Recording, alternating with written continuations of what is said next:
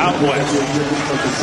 What we saw by the young team and their veteran leader, the point guard, he's a coach, but he's still a point guard at heart. Mark Jackson, getting these guys to understand it doesn't matter what the world says, who cares about emotion.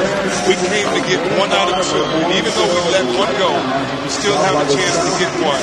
I know it's going to be exciting. Back at Oracle Arena, back in the bay.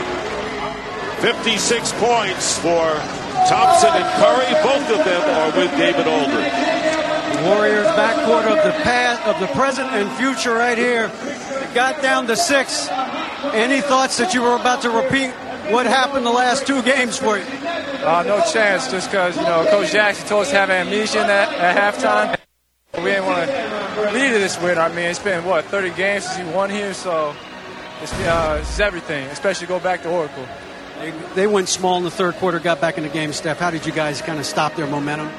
We just kept our composure. Like you said, we've been through this experience 3 games in a row where you have a big lead and it dwindles away, but we finally learned from it. And, you know, we kept attacking the basket. We didn't settle in that fourth quarter. You know, Klay was hot in the first half, and that got us that huge lead, but we didn't settle in the fourth quarter and got to the basket, got the free throw line, and got the win. Both of you guys, what do you imagine the atmosphere is going to be like Friday night in Oracle Arena for Game 3? It's gonna be crazy, like always. You know, best fans of the NBA.